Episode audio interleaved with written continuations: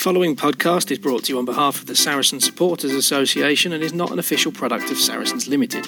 Content provided voluntarily by our guests and contributors are of their own opinion, which may change over time and should not be taken as fact, particularly as the podcast hosts are regularly talking drivel anyway. If you've got some drivel of your own you'd like to share, you can find us on Twitter and Instagram at fezcast underscore SSA. You can search Facebook for the Fezcast, or you can email fezcast.ssa at outlook.com. You're listening to the Fezcast. To the Fezcast.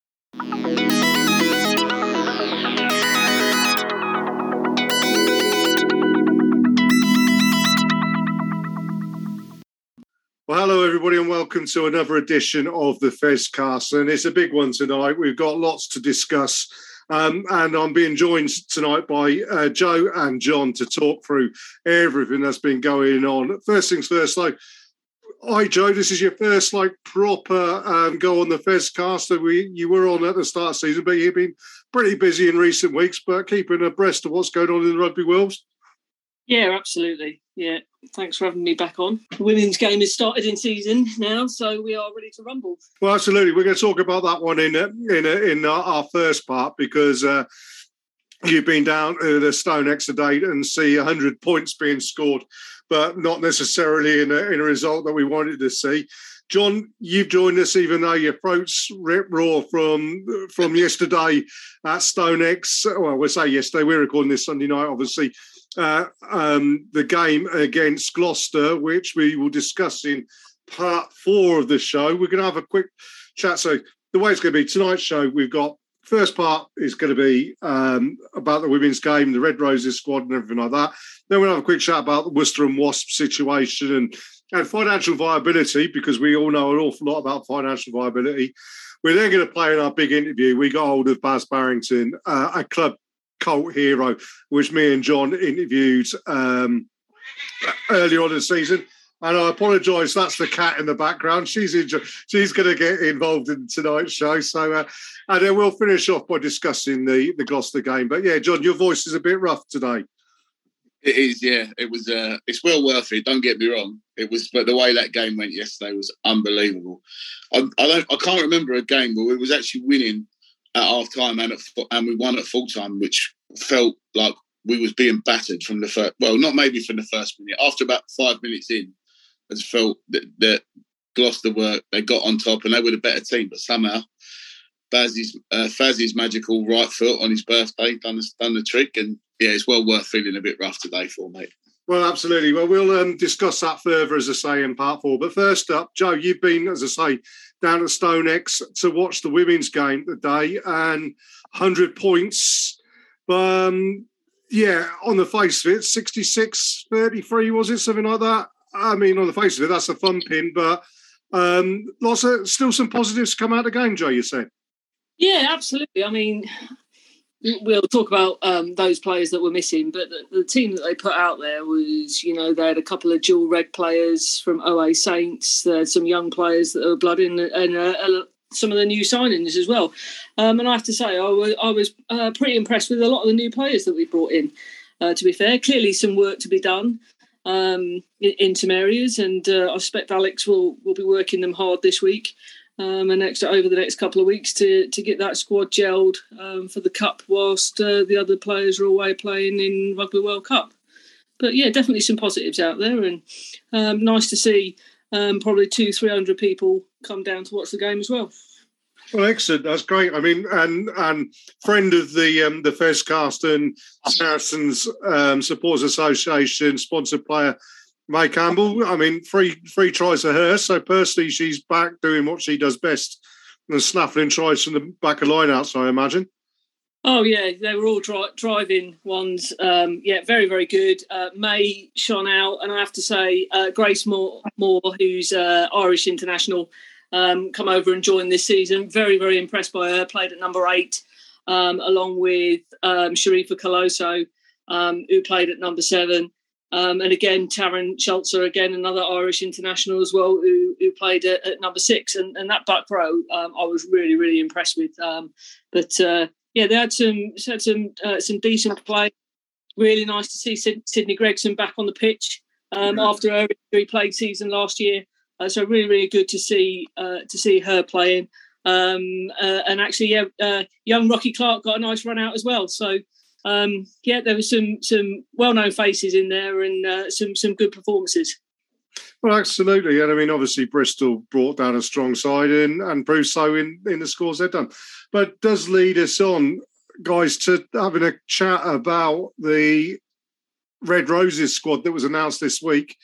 Um, Simon Middleton, as coach with his coaching team, obviously had a pretty difficult task in picking 32 players when you've got such great talent throughout the game in the country. I mean, we can think of, I mean, obviously, we've got the eight eight girls from Saracens who have gone along. So that's Hannah Botterman's going, um, Poppy Cleall, uh, Marlie Packer in the forwards, and then Holly Aitchison, Jess Breach, Zoe Harrison, Leanne Infante, um, and Sarah McKenna in the backs. Um, I mean, interesting because obviously Jess Breach and Leanne Infante we haven't seen in Saracen shirts yet, the new signings, but uh, you know, eight players going over there, but players. Un- let's discuss. There's a couple of players who are obviously unlucky not to get get the, the call, isn't there, Joe? Yeah, I think so. You know, um, Vicky Fleetwood could quite easily have gone on the plane, but as you say, Simon Middleton's got a, a, tough job there. They probably could have fielded two England sides, and probably both of them would have been in contenders for being at least in the final four. I would think, um, such is the breadth of talent um, that, that, he's got at his, disposal. You know, um, you, you, have to uh, look. Anne-Marie played today for Bristol Bears. Again, I think she was unlucky to, to miss out on selection. Um, Mo Hunt, you could argue, again, probably a little bit unlucky given that she'd been playing really well during the Six Nations last year. Um, but you know, it's it's one of those, and the, the, squad that they've taken over there, I think probably anything uh, but coming back with the trophy is going to be a bit disappointing for them because they have got such a wealth of talent there. Uh, but it'll be. Yeah, I mean, John. I mean, from your point of view, that's that. What Joe just said there is absolutely right, isn't it? Anything less than coming back with a trophy. And we discussed this last week with Barry and Sam. It, will be seen as a failure, and I think that is clear in in Simon Middleton's sports. absolutely. I think when you consider the the 25 game unbeaten streak, which is amazing as it is, and people talking up France as potentially the, the, the team to watch out for. In England, they've beaten France, I think it's seven times during that 25 match stretch. So yeah, let's I hope the girls go well and, bring it back. It'd be, be lovely on as as you said before, Jez, on, on the back of what the Lionesses did, it'd be a perfect double for England this year. Absolutely, I think so. Yeah, uh, some early starts for us all though coming up. Eighth of October, the Fiji game is a quarter five in the morning uh, kickoff. Um, versus France. The following Saturday is 8 a.m. and then it's quarter six for the South Africa game on the 23rd of October. So, I mean, yeah, some early starts. I mean, luckily for me, I've got a puppy downstairs that uh, wants to go out for a uh, for to walk the garden, as it were, at about that time in the morning. So uh, she, she'll be getting me up and then watching the game. But yeah, looking forward to it, it hugely. I think, um, and yeah, I think there's going to be a few players out there. Um, looking at this as being career-defining moments, and you know, as you said, John, following on from what the Lionesses did this year, if they don't come back with that trophy, they will not be happy and uh, whatever. But shall we move on? Let's have a word for one of our um, advertisers, and then we'll come back and have a discussion about the wider world of rugby as we tend to do at the moment uh, in part two.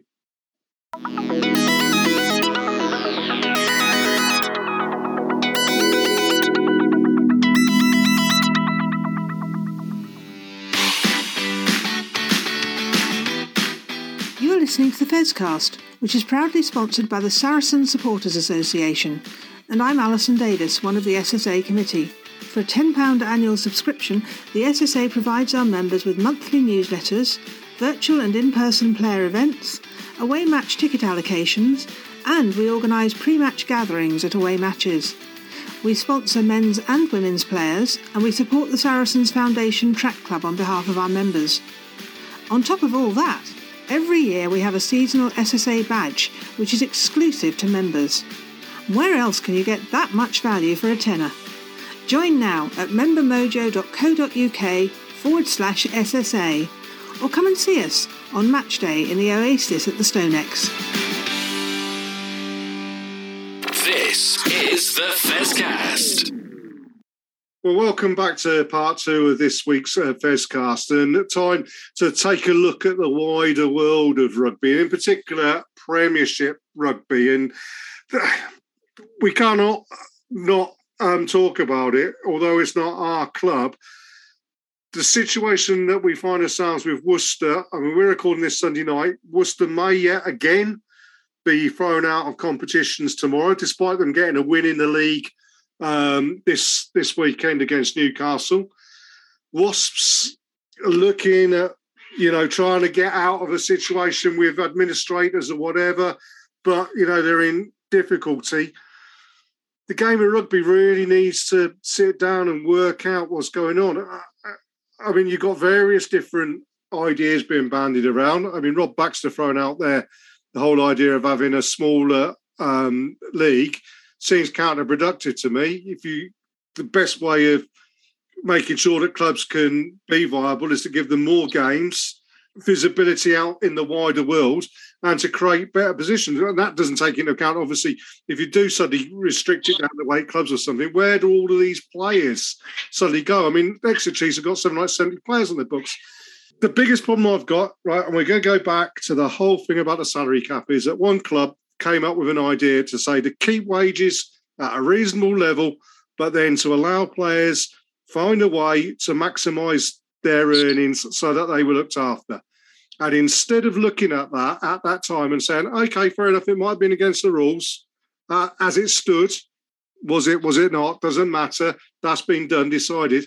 They've thrown baby out with the bathwater and they haven't said, what did Saracens do right? And I truly believe that if they turned around three years ago when this all happened with Saracens and said, okay, look, okay, you've done something wrong, guys, but this is a good template going forward.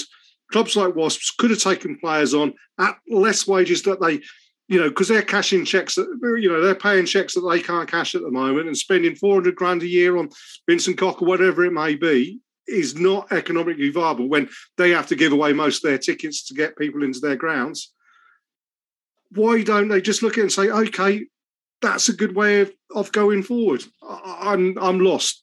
John, what's your thoughts?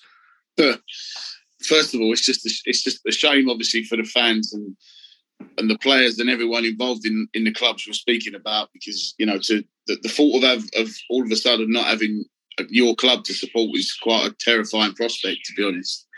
But I just I just hope that first of all, hope these two clubs survive and they're able to carry on. It's, whether that's in the Premiership, in the in the Championship next season, or whatever it may be. but but this needs to be the catalyst. Like you're saying, maybe we should have been used as an example for change before, but they really have to. It just have to do something about it now. Which I don't. To be honest, I, I don't know what to say, Jez, because I really don't know. I don't have the answers myself. But if the, if nothing changes going forward past this, it'll happen again and again, and we'll end up with no leagues, and we'll end up. I mean, if what what Rob Baxter says puzzles me, same way as it does you. I don't like the fella anyway, which doesn't help. But mm. talking about then clubs have less home games to bring in less revenue, etc., etc., and it snowballs. With with the RFU and the way the world calendar is at the moment, all the time that's that that's not lined up properly, it will cause problems because you're going to struggle to get fans through the gates when they know the international players ain't playing. But then at the same time, you want the international players in your squad to encourage them fans through the gate. So I really don't know. I don't know what to say, mate. It's just a very, very sad, sad time to be a rugby union fan in England, and I, I just I hope that something gets sorted out and the future of those two great clubs can be resolved quickly, and we can all move on from it. Absolutely. I mean, Joe, where, where, what are your thoughts on this? I mean, how, how uh, what do you think is? Have you got any answers? I mean, uh, we're, we're well, no, I, I, very much doubt anybody from Premier Rugby is going to listen to uh, us free. But I mean, surely there's got to be a better way of doing things. Yeah, I mean, I totally agree with both you, you and John have, have said there. I mean, it's it's incredibly sad. You know, you've got um, not not just the two Premier clubs, but you've got um, their their women's side as, as, well that have been kind of inadvertently drawn into it as well. Um, Worcester Warriors women's had a great win uh, this weekend, two, two, wins on the bounce. Um, they they've had in the cup. Um, they recruited some really good players over the over the summer period, internationals, Welsh internationals, England internationals. Um, you know, Jez, you and I were, were at Sixways for the for the Premier 15s final um, back in June. You know, it's a lovely stadium. The people there are, are, great. The people that work there are brilliant. And I just, you know, uh, you know, as John says, I feel for the fans. I feel the, for the people that work for, the, you know, those clubs that have just invested so much. Um, you know, we all know how, how how we felt when when Sarries bumped back down to to the championship, and you know, whilst it, it was a little bit of a hit for us, we knew that the club would still be there and come and bounce back. But it's just such an unknowing state for those two clubs. And effectively you know it's not just the, the, the first men's team it's it's the academy teams it's the women's teams you know the youth teams all their affiliate teams that that feed feed those clubs that, that can be impacted especially in in some of the areas. You look at worcester as, as a as a prime example for me. There's not many clubs around that area. Um, certainly big clubs um, you know, it's Worcester, Leicester, and that's the Midlands teams. Do you, do you know what I mean? Um, so uh, I haven't got any answers, and if and if I had the answers, I think I'd be earning a lot more money than I do. So, um, and as you say, I'm not sure anyone would listen to to, to us three, but um, I, am just incredibly sad, and I hope that they they can push through it and f- find a find a resolution. And um, somewhere it's got to be there's got to be some kind of sanction for these people that are owning these clubs and, and getting them into some of these states that they're finding themselves in, um, because there's got got to be some repercussions for some of those individuals that that perhaps haven't run the clubs in the way that they should do and the way that their fans expect them to. Well, absolutely. I mean, I mean Worcester. Look at Worcester first off. A great proper club. Cecil Duckworth, the Duckworth family, very much in a similar vein to the Rays and the fact of the matter was that they were fans of rugby. They were fans of their local club. They've had a, years and years of association with them. And then suddenly, obviously, things change. Somebody comes in, offers them the deal. And the people who've come in to do the deal are less interested in that whole, or it seems to me, less interested in that community. And, you know, the fact that winning trophies is for them is second to turning over a profit. Whereas if you look at Nigel Ray and dare I say it, Tony Rowe down in Exeter, they, you know, as much as I can't stand Tony Rowe and whatever, he does, you know, he's put his own money in. It's just he perhaps hasn't got quite as deep a pockets as Nigel Ray, for argument's sake. So he wants it done on the cheap, which is a slightly different thing. Gloucester and another club exactly the same. They've always been part of the community, but I see, you know, their owners are coming out and saying, look, we don't want an increase on the salary cap because they can't afford it. Why can't they afford it? the end of the day, running a, a club of any description, a sports club of any, is a rich man's game. And, you know, as much as it goes against the the socialist in me, you know, um, the capitalist comes out here. You know, if you want to own a rugby club, it's going to cost you money, like a football club or a cricket club or, a, or any sort of club, a tiddlywinks club. It's going to cost you money to run it because that's just the nature of the beast. Wasps, I have slightly less sympathy for, simply for the fact that their move to Coventry was, I felt, arrogant because I felt they, right at the start, I said this right at the start, they moved to Coventry. And I've got a kind of very good friends of mine who are Coventry City supporters who absolutely hate Wasps with a passion. And I can completely understand it. They went up there thinking, oh, we're going to take Premiership rugby to Coventry, and everybody who watches Coventry play rugby is going to come to us immediately. And they didn't. And to do it, they've had to chuck out free tickets left, right, and centre. It was never going to work. They couldn't compete where they were with Saracens, Quins, Irish, which is another argument against Ealing Trailfinders coming up. You know, but why didn't they find an area? You know, they were in Wycombe. Wycombe wasn't big enough to grow. They could have gone to Oxford, big city, could have gone to Southampton, somewhere like that. But they they went somewhere where they thought, you know, the East Midlands is rugby land, and it is, but they just couldn't the, the, the, the joined up thinking wasn't there, and their owners really, you know, they're not great people. As I say, I feel sorry for people who followed Wasps from London to Loftus Road to Adams Park to the Ricoh, wherever. I really feel for those people. That's so you got. Nobody seems to really worry about that that side of the things. Is that fair, John? Yeah, absolutely. I mean, I've I've been on the coaching field this morning, and a couple of the guys that I work with are Wasps fans.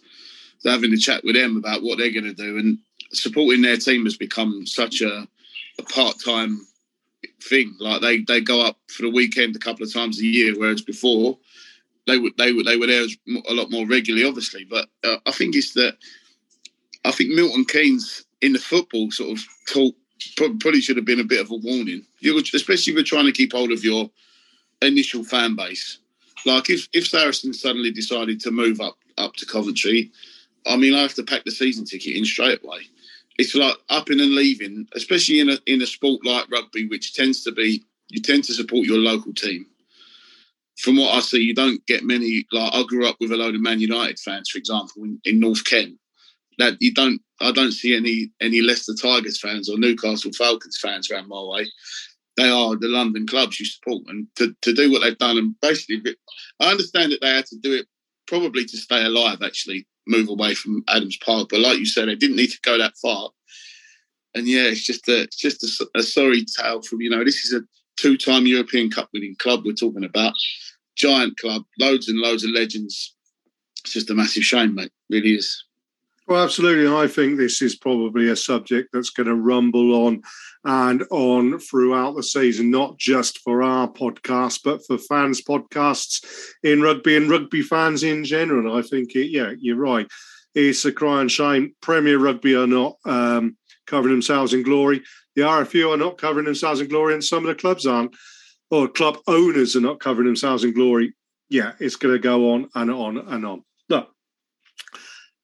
Let's have another word from one of our um, advertisers, and then we're going to come back with a fantastic interview that me and John did with the king of the remixes, a club cult hero, and absolutely top top boy. You, you got a little bit fanboy, didn't you, John? I did. And do you know what's funny? I saw him yesterday. He was at the game. He walked through the gate with Aled Davies. Right. And uh, Charlie spotted him and he went, Dad, can I go and say hello and get his autograph? Went, going. And he went, Should I tell him that my dad interviewed him the other day? I went, No, leave it. well, it was a lovely interview. And yeah, we, we, we, well, as you'll hear coming up, we chatted about his time at Saracens and also how he's getting on in France and uh, the uh, the paucity of Guinness in Agen where he's now living. But yeah, it's a fantastic interview. So we'll have a word from one of our advertisers and then we'll play that interview in. And then we'll be back in part four to discuss the um, the great escape, I think is the best way of putting it. Yeah. So anyway, over to uh, John and me and Baz.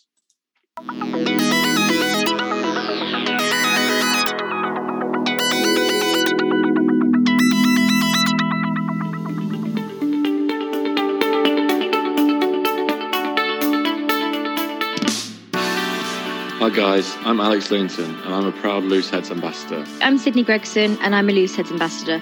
We're a rugby mental health charity working to tackle the stigma. You can find us at Looseheads on all social media channels or at looseheads.co.uk. The Looseheads mission is to place a mental health lead at every rugby club. Get in touch now to find out more. Take care and enjoy the rest of the podcast. Enjoy the rest of the pod.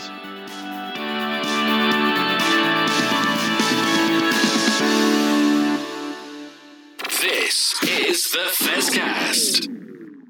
Well, welcome everybody to our big interview on the Fezcast on this episode. Um, and it is our great pleasure. This is somebody that we've been trying to get on the Fezcast for three seasons. One of our original club cult heroes. My dad did the uh, did the eulogy to uh, this this player who's made over 200 appearances for um, Saracens over nine seasons checking out 15 tries, I think it is. So that's more than one and two thirds a season. So uh, prolific uh, from the front row. Um, welcome to the Fezcast. The king of the remixes is, of course, Richard Baz Barrington. Baz, good evening. How are you doing? I'm all good, thank you very much. 15 tries. I reckon the total yardage would probably be about 14 yards, but I'll take it. I'm, trying to think. I, I, mean, honestly, you know, I should be able to recall the, every single one of your tries, but I mean, can, can you recall a favourite one? Um, well, I scored uh, I scored one in uh, final Leinster versus Sarries, but they didn't count it because. but nah, I can remember a few from at least uh, two yards out. They're the ones that I t- will tell in ten years' time that I scored from the twenty-two. But but yeah, no, uh, I can't really remember any of them. I didn't. I didn't think around often. I tell you.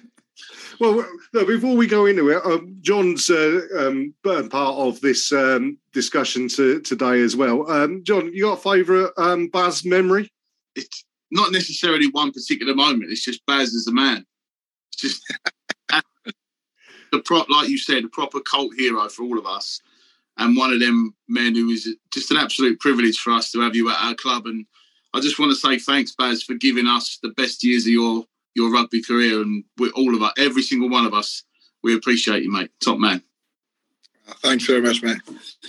Uh, so, so Baz, you, you joined Saracens in 2013. You you came from Jersey. You'd been down, started off at Hartpury College.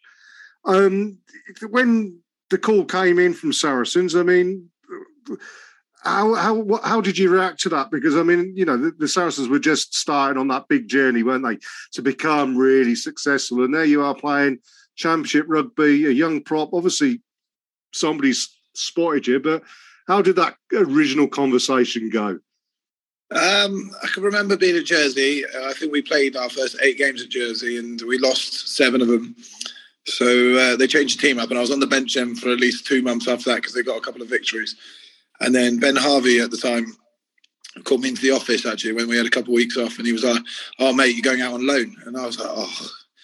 Where could I be going? I thought he was going to push me out to somewhere else because obviously I hadn't been playing a lot. And they was like, no, Sar- Saracens want you to come over for a couple of LV Cup games. So I was like, Whoa. He, he on my leg and he was like, no, no, uh, you're going out on um, Monday to go over there. And uh, went over there and had a week. Um, I actually just caught the back end of the week for the Cardiff game, where the first game at Allianz was played, and then played the week after. Was on the bench with John Smit and Matt Stevens, so they put a pretty good team out.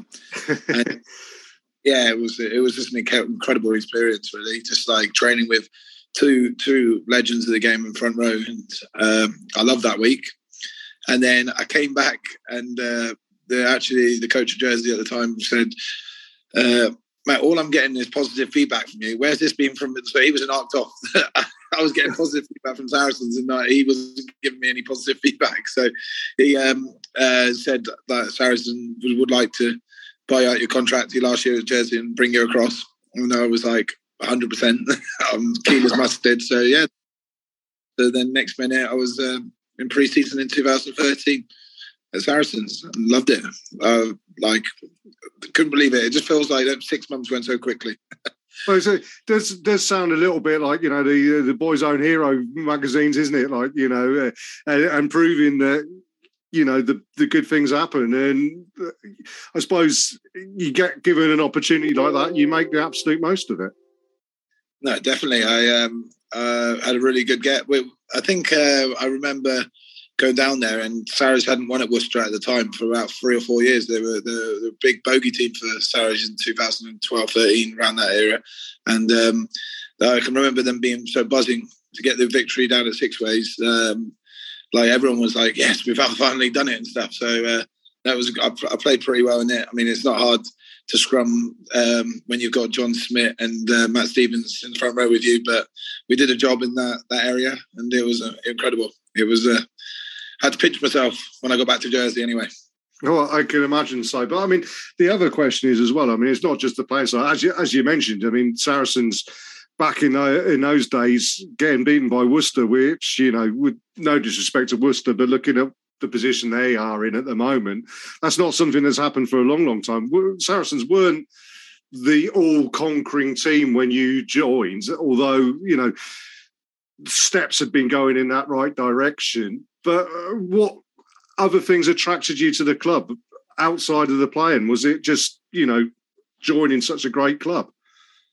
Uh, it was uh, playing top quality rugby and uh, knowing that Sarries, I think the year I came, they got beaten in the semi-finals against Northampton at home. But the season they had before, through the season, would have been a successful season because of getting a home semi-final. Obviously, came down tumbling down when they lost in the um, the semi-finals against Northampton. But no, I was like, this is a top quality team, and they look like they want to go places and stuff. And it, it was top quality rugby. So I, I mean, I bit it with. Uh, took it, not bit it, took it with both hands and really tried to rip myself into it and stuff. And uh, no, I was buzzing to come over to. Um, uh, I never lived in London, so I didn't know much about that. That wasn't much of a thing. So I'm, not, I'm a normally country boy, but I was just really excited to go over and play some top quality rugby. Well, yeah, absolutely, and, uh, and playing top quality rugby meant um, a fair few medals being put around your neck at finals. Is it four Premiership finals and three European Cup finals? Although you missed the 2017 final through injury, wasn't it? But you played 2015, 2019, and the amazing game at St James's Park against Leinster. Uh, give us a favourite, or or is it like asking you, you know, your favourite kid or whatever? I mean, is it that difficult, or, or, or what, what, what's the one that really? Now you're looking back at your Saracens career. What's the one that really gives you the most pride? Um, it's probably an easy answer, just because the way um, that game went against Leinster in uh, 2019 Challenge Cup final, Champions Cup final. Sorry, it was how we were 10 0 down. Uh, we lost Mako and uh, TT went off, and uh, felt like our backs were against the wall then. And then uh, for a whole 15 man effort, we just ripped into it. And then within five ten minutes, we were 10 all going in at half time and thinking we've just thrown our first punch and we're, we're, um, we are back in the game. So I was, I can remember being in the change room there, being so excited to come out for the second half and see where we could take this. And it was just, just a great game. Definitely my favourite game, I would say. John, what are your memories of that, uh, the, the Leinster final? Uh, biggest memories of that. Yeah, there was a couple. There was uh, scrum. Bill's try was amazing. Um, uh, the Sanjay's tackle and Jack, oh, uh, Liam Williams when he tackled and jackled when they had a three man overlap and he just got the ball back and just a few little things that went our way that day were incredible and really enjoyable and uh, I can remember actually because it was my first remix I had to do where I've played over uh, 20 minutes in a final we won. I remember um, being a bit out of breath after 60 odd minutes of rugby and have to rally up the troops but no, it was all good though. Really enjoyable. Well, we'll have a quick chat about the remixes because they are brilliant. I mean, John, we see the uh, the videos, don't we, all the time, and um, and it's a it's a tradition that now now you're no longer at the club, but it's being continued. I saw Hugh Tizard um, in the changing room after the the Quins game made a bit of a. Uh, well, he, he gave it a good attempt. Is that fair to say, John? Yeah, I think it, to be fair, if he's struggling with the Tiki Tonga song, which doesn't have many words, I do fear for him if he's got to do Baz style remixes. But we'll let him off as it was his first one. So, so where did the remix thing came from then, Baz? What, what started that? What was the spark? Uh, like I'm, I'm 95% sure it was on one of the Sarries trips, and uh, I remember singing a song and then I only had half the crowd going. So I was like, I know which one they'll enjoy. So then I just threw it in out of nowhere, like a uh, like a change of song. I just went remix, and then sung another one. And I was like, oh, the boys like that. And I was like, I got another one, and then did another one. And then on a few other trips and stuff uh, away, they were like, oh, Baz, give us one, give us one. And then I was like, oh, um, I'll make a, I'll make one if we, I'll do it again if we win a final. And then we did, and then I did it, and then uh, then I had to do some acapella. When I had a bit more time off and I got injured, I, that's when I had to make up my own lyrics and add my own ones like "Ashes off the Toulon" and stuff. but yeah, has has uh, Neil Diamond been in contact yet to um, to offer you a bit of uh, um, royalties for Sweet Caroline, or, uh, or are you taking responsibility for that? Or to be fair, I, um, I'm not the best at singing, but I always think if you give it 100%, then at least they know you're trying. So it's singing, singing and propping. It's uh, very similar, isn't it? 100% either way. And uh, well, that's certainly something that you've given the Saracens over the years. And as John said, yeah, we we very deserving of being a club hero. But you've now moved on to a new a new pastures. Um, first things first, you're down in Agen down in the sort of southwest of France, slightly different climate, perhaps slightly different way of life. We know you enjoy a Guinness, but have you moved on to red wine now?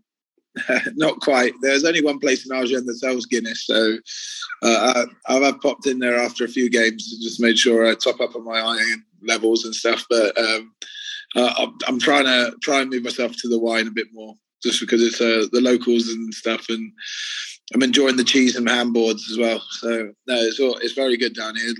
The the, the temperature is. Um, I think they just had their hottest September in right. uh, was begun. So we were touching on 40 degrees around the first and second of December, uh, September. So very new to me. Is it swearing off a couple of pounds on the on the training paddock? That, that's it. Yeah, definitely.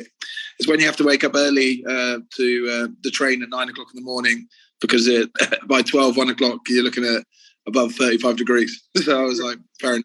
That's probably why we have to get up and get in at 5.30, 6 o'clock.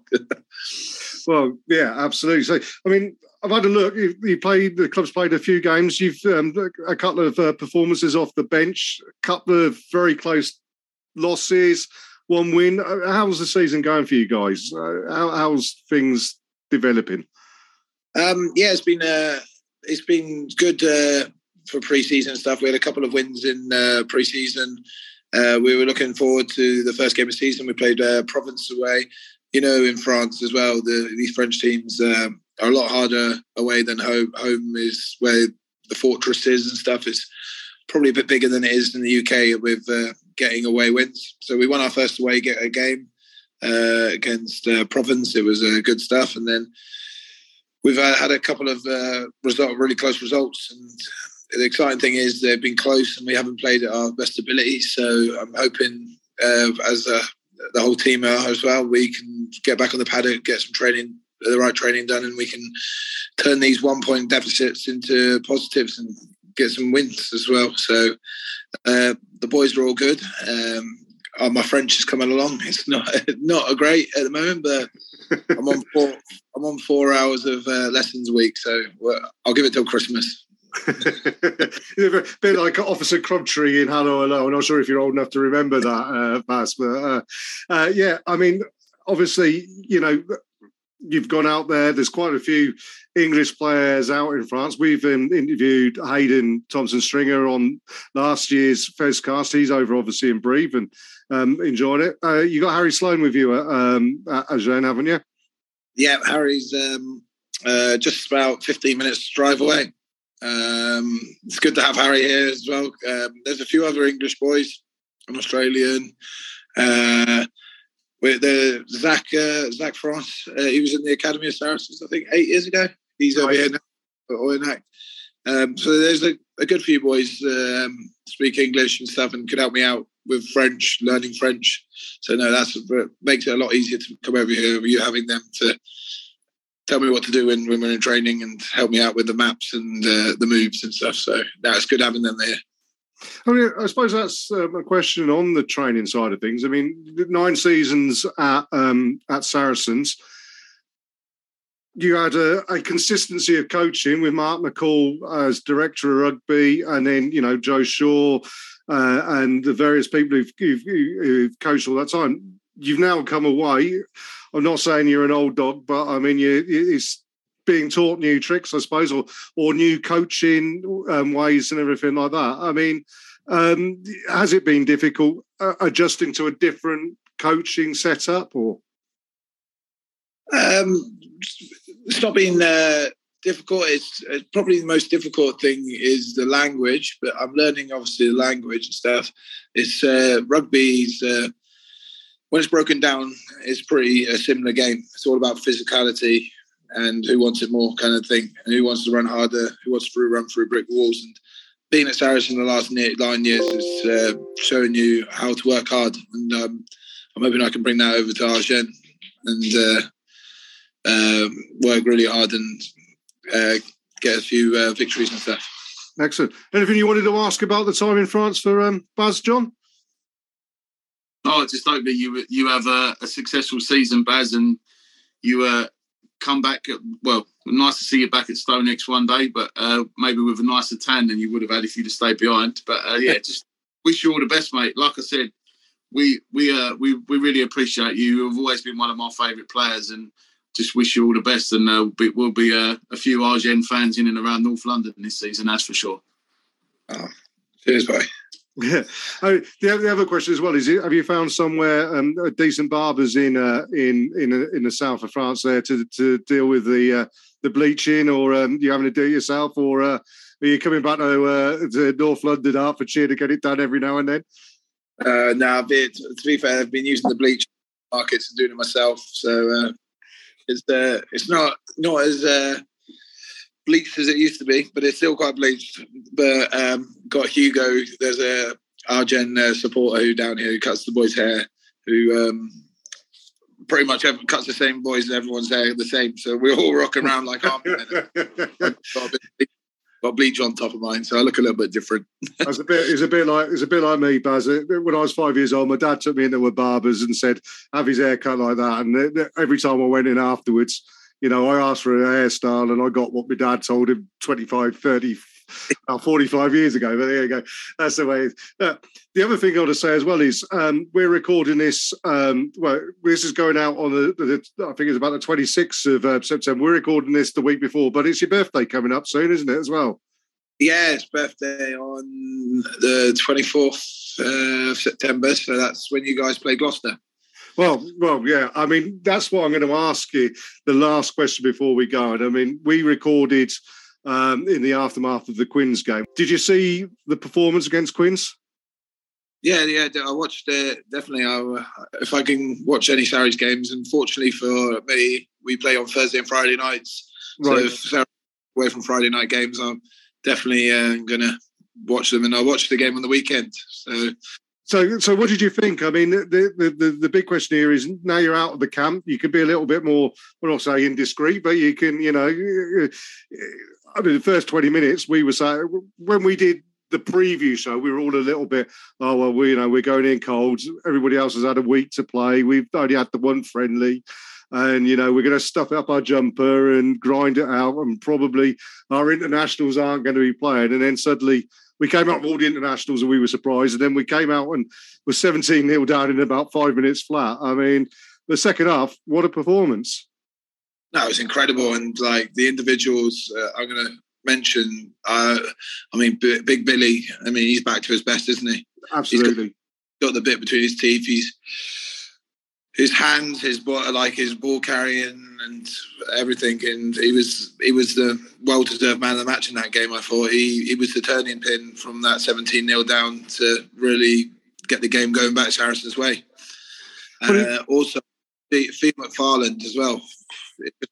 I mean, he joined last year, um, fitted in with the boys and stuff, and he's only I don't know how old he's 24, 25, but he's going to become a great player. He's uh, the his athleticism, his uh, knowledge of the game, and everything that comes with him is. Uh, he's going to be a dangerous lad, and he was dangerous on the weekend as well. I thought he was incredible. He was um, unlucky not to get man of the match, but if Bill didn't play so well, but Bill Bill absolutely killed it, so he well deserved it. But no, yeah, them too.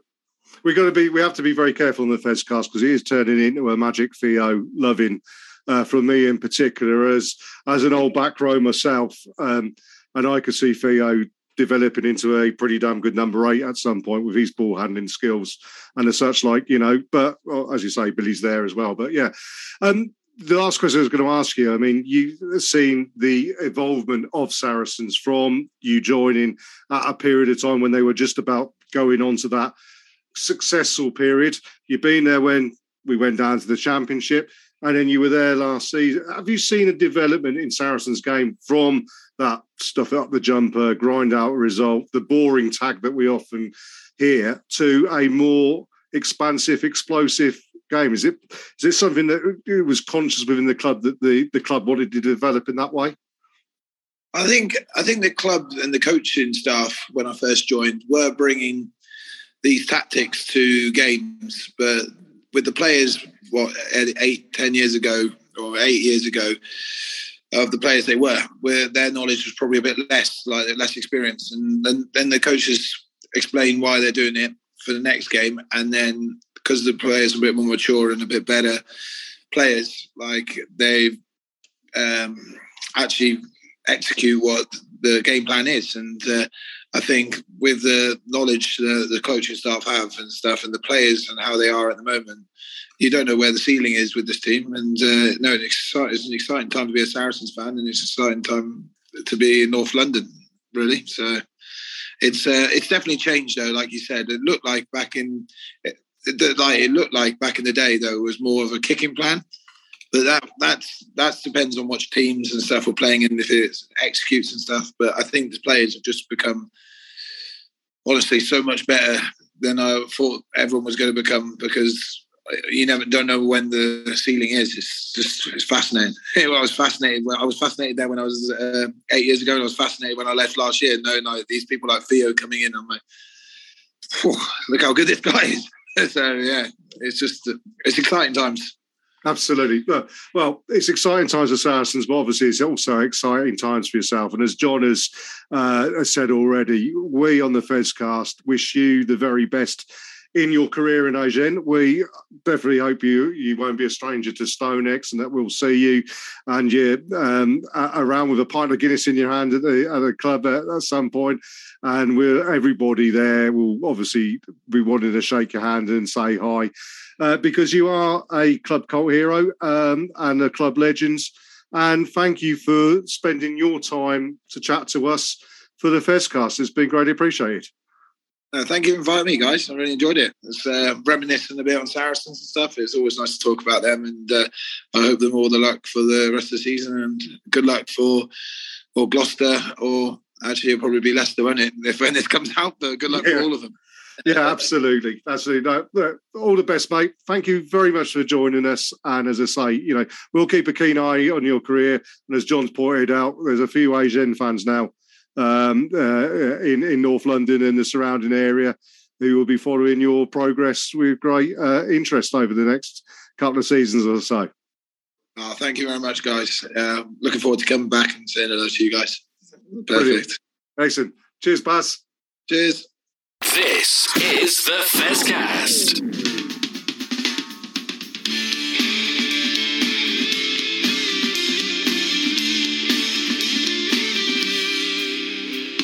Hi, this is Jess from the Fezcast to tell you about another one of my passions. I love music, and I have my own radio podcast station, Tarka Blowpig Radio. This is the home of great music presented by myself and my friends, be it folk, rock, indie anthems, progressive music, you name it, we've got it covered. So if you want to listen to some great music, tune in to us at mixcloud.com slash Tarka Blowpig. You're listening to the Fezcast.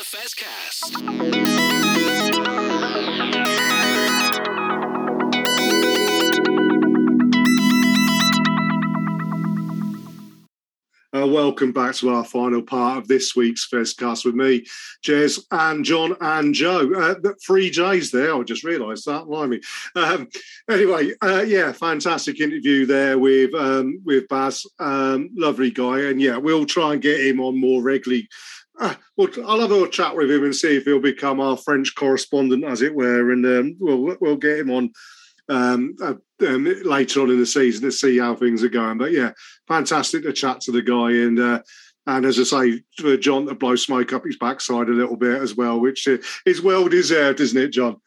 Oh, I, I would say so, mate. Yeah, you don't get when when a cult hero comes, especially you know, generally a, a, cult hero. Sometimes I feel like it's a little bit of a derogatory term because it, it he's a legend to me, but to most people, I think he's a cult hero, and that's generally because a cult hero is generally so because they're not actually the greatest of players, but you just love them as a as a fan of of the team that they play for, and I think that's probably where Baz sits, but he sits proudly right there for me.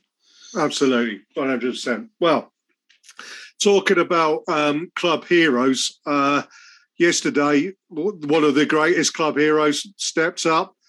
Uh, nerves of steel and slotted a conversion to win a game in in red time in a game that, quite frankly, we probably should have lost. Is that fair to say, Joe? Well, I watched it on the telly box, and yeah, I have to say, I, I was I was a bit like like yourself. Um, two minutes left to go, and I thought that's probably that. Um, but good old Wolfie pulls it out of the bag. Well, absolutely, he did, didn't he? I mean, it was Wolfie comes up, and then Faz obviously um, with, with on his birthday slots uh, conversions from wide out to, to win the game. It's an interesting one. I mean, the first five minutes, you thought, suddenly thought Max Malin's try, you know, there was Faz's slicing like a knife through butter, splitting the Gloucester defence all over the place. And you really did think, I thought, after the first five minutes, oh, here we go, it's a cricket score coming. Um, uh, and but then credit to, to Gloucester for actually. the one thing I used to hate when I came off a rugby field was when you'd been beaten and an opposition player would say, "Yeah, well stuck at it." I just so wanted to give him a smack at that point, knowing full well that it was pointless because you'd just been beaten on the pitch. So I mean, you're not going to win anything. So you, you didn't. But being told that well stuck at it because you came close. But Gloucester stuck at their task manfully and did show um, a way in which to to get at Saracens. The fact that Adam Hastings looked good for 60 minutes is is enough of an indictment on how badly we did play at, at, at points in that game. Don't you think, John? Well, Adam only played well because his old man was there to watch him. I mm-hmm. saw him uh, just after us, but yeah, it was uh, it was one of them games where, thankfully, they don't happen too often because I don't think my blood pressure or my heart would actually stand it if it, if it was like that every week. But going in at, at half time up by three points, I was like, right, they've had their go now. We kept them at bay for large parts, although they did score a couple. And you go, right, we'll be all right because Mark McCall will say what he needs to say at half time. We always dominate the first 20 minutes of the second half anyway, so I'm not worried. and then by the 60th minute yesterday, I'm going, oh, God, I wonder what time the shuttle buses start running back to Mill Hill because I think I've had enough. And yeah, absolutely superb. That is why, that is why we love sport not just rugby, but that's why we love sport for moments like that because we'll, Charlie and I will remember that for years to come. That last minute, and it was nice to, uh, you know, obviously we had it happen to us back in June at Twickenham, and it was nice to feel what it feels like again to to win with the last kick of the game. So all in all, uh, a lovely afternoon. Happy, happy journey home, and uh, yeah, my throat's still knackered. So yeah, um, it's an interesting thing. I mean, I made comment uh, yesterday on um, on our WhatsApp group that actually what I feel, and again, I'm very, I am loath as many of us are to criticise referees yesterday, but I do think we need to mention the referee.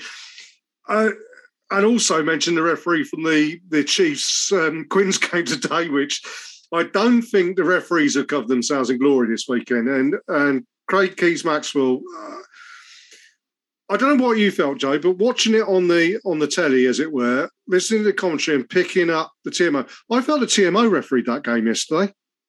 Yeah, it, it, it seemed to be every single thing seemed to be referred to the TMO, um, and I have a little bit of a bee in a bonnet and and around TMOs. They have their uses, and, and I think that that it's right and proper that they're there to be able to pick up things um, that they need to pick up. So if there is foul play off the ball, if there is, you know, head injuries, all of that kind of stuff, I absolutely get that. But a referee should be able to referee the game and be confident in making their decisions. Um, and they should not be referring, in my personal opinion, to the TMO every two seconds. Um, it just doesn't. No, and the other thing I felt with um, Maxwell Keys yesterday was that certainly from the start of the second half, he penalised Saracens a lot more than he penalised Chiefs, um, Gloucester, sorry. For probably 30 minutes of the second half, we were on the back end of some, I don't say questionable decisions, but decisions that the team obviously took a long time to to work out what was going on and what they what was expected of them from the referee and I think that came, comes down to poor communication from from the ref. You know, uh, uh, but once Saracens have worked out what he wanted and played to it, he then realised that he could also penalise Gloucester because there was a lot of stuff that Gloucester were getting away with that I felt perhaps you know a different referee would have seen it a different way. Gloucester's problem was they didn't have half an hour to to work out what was happening because when he started penalising Gloucester, he'd forgot immediately about Saracens. And there was no consistency. It wasn't, you know, there was a couple of things that Saracens did. The Theo McFarland jumping into the tackle. I mean, I've I've had a bit of an argument with uh, with uh, people on um, on social medias talking about that Theo was jumping to make the pass already, and the and the player should have pulled out of the out of the tackle. The fact he didn't is, you know, that's just one of those things that um, that happens, and uh, um, you know. But yeah, if Theo had been penalised for that jumping into the tackle, then I don't think anybody would have argued about it. But he, he, he did. He suddenly he switched. He switched allegiances almost. I felt um, did the ref and and and Gloucester didn't have thirty minutes in which to work it out. They had five minutes and they couldn't work out those five minutes. What they were doing for the first thirty minutes, they suddenly were not getting away with, and they didn't know how to change it. And that played straight back into our hands. And Bish Bash Bosh, when you got someone like Owen Farrell on the pitch, who can take the game by the scruff of the neck and control it in the way that he did, and he did so beautifully. That's where that's what happened. You know, it was it was remarkable that change. I, I don't know whether you saw that from the stands, John. I mean, first of all, the RefLink radios weren't working yesterday, so I, I, thankfully I didn't have to hear any of this. But it, it, it seemed to be a little bit inconsistent. I agree, but I, I would also say, and I'm not defending the referee at all there was a few things that I saw from my seat that you just go, so stupid. What are you doing that for? There was a few in at the sides and stuff, which you just go, I get his frustration. And at the, at the time in particular, there was one that Alex Lozowski did in the second half where we were 16 points behind, and I get it. But then you're giving them a penalty on halfway or whatever it was, and you just go, just stop being rash, stop giving the referee contentious decisions to make, and hopefully that'll be the starting block for trying to turn it around. And thankfully, I mean, I've not managed to rewatch the entire game yet. I've only seen the highlights, but thankfully, the penalties that we that Farrell kicked a touch and we we scored those two Wollstonecroft tries from went our way, and and ultimately we can be happy with the result. But yeah, I don't think neither side nor the referee really covered themselves in too much glory yesterday. No, absolutely not, John. I, I totally agree with you there. And as I say, you know, I mean, at the end of the day, referees referee the game as they see fit. And as I said, it's up to the players to work out what he wants. You can ask for better communication. But yeah, if you do stupid things, you get you get penalised or you get pulled up for it. Next question is though, I mean, who stood out yesterday? Uh, I want to bring one name in into the into the frame as someone who's been who's it's the scrum half position okay, it's been a difficult one because we're talking about replacing some quality players at scrum half over the years in Neil de Kock and Richard Wigglesworth and Ben Spencer. Aled Davies last year stepped up. The year in the championship, he stepped up, really performed. This year, he's been on peripheral. He's obviously now injured. I thought Ivan Van Zyl stepped up Saturday and was a very consistent performer the whole way through. His speed of delivery at ruck time is phenomenal. Is that something you see, Jay? Yeah, I think I think the overall team performance is good. I, I, I agree with you. I think there's there's some more speed and and and that still to come. You know, we're still fairly early on in the season, um, but yeah, I was I was impressed by by a, a, a few players that that that came across. Um, certainly through the through the telly box. I think it's always a bit difficult to to analyse it unless you're unless you're pitch side some of the time. But um, no, I think um, I, I, think overall that they played really really well. But um, I was dead pleased for Wolfie getting those two tries, and he actually almost seemed uh, surprised at the end that he got across the try line on a couple of them. Um, but fair fair play to him. Um, uh, and then, as you say, Faz was was brilliant and, and held his nerve at the end, which you know we we we're used to him doing that now um, and it becomes more of a surprise when he misses rather than he gets it over. So, um, but yeah, the nerves were still jangling a little bit right towards the end there. But no, fair play, fair play to Gloucester. I think they they did pretty well as well in terms of, um, as you say, sticking at it. I know they'll probably get they probably were disappointed on the bus at the way home because they could have easily uh, walked away with the win um, against a strong Sarries team. Absolutely, I think yeah, um, and you're absolutely right there. Yeah, it is early on in the season. It is only the second big competitive game of the season. Big test coming up next game with Tigers at the StoneX. Um, I think Mark McCall in his post-match comments made it clear that we can't have too many performances like that, giving quality sides head starts like we did with Quins, like we've done not a head start with Gloucester, but allowing them to get a lead. You know, as I say, I think everybody's heart, um, blood pressures will go through the roof if we have to do another comeback like that against Tigers, who are the masters of closing out, as we found to our own cost in the final last year. So yeah, I think there's going to be an awful lot of attention to to accuracy more than anything else. You can see that they want to play a, a style of rugby, and when it clicks, by God, it's going to be impressive. But you can't not play that style of rugby if it's not going to click. And yeah, I think they really got to um, to to up that. The other person I just wanted to mention quickly as well, Jackson Wray came on and gave big energy to that back row when he came on. I think that's probably going to be his his lot for the next season or so, is being that impact player coming on, uh, bringing a bit of experience to the tail end of games, being like Eddie Jones says, a finisher. Tigers, we really got up the up the um, the levels again, don't we, John? We do, but it's the, the ironic thing is we've we've taken is it four more points for the, the, two games we played this season and we did the corresponding fixtures last year. I think we had a it weren't a bonus point win at the Stoop last season, and I, and we got, um, I think it was two points we got from Gloucester at home.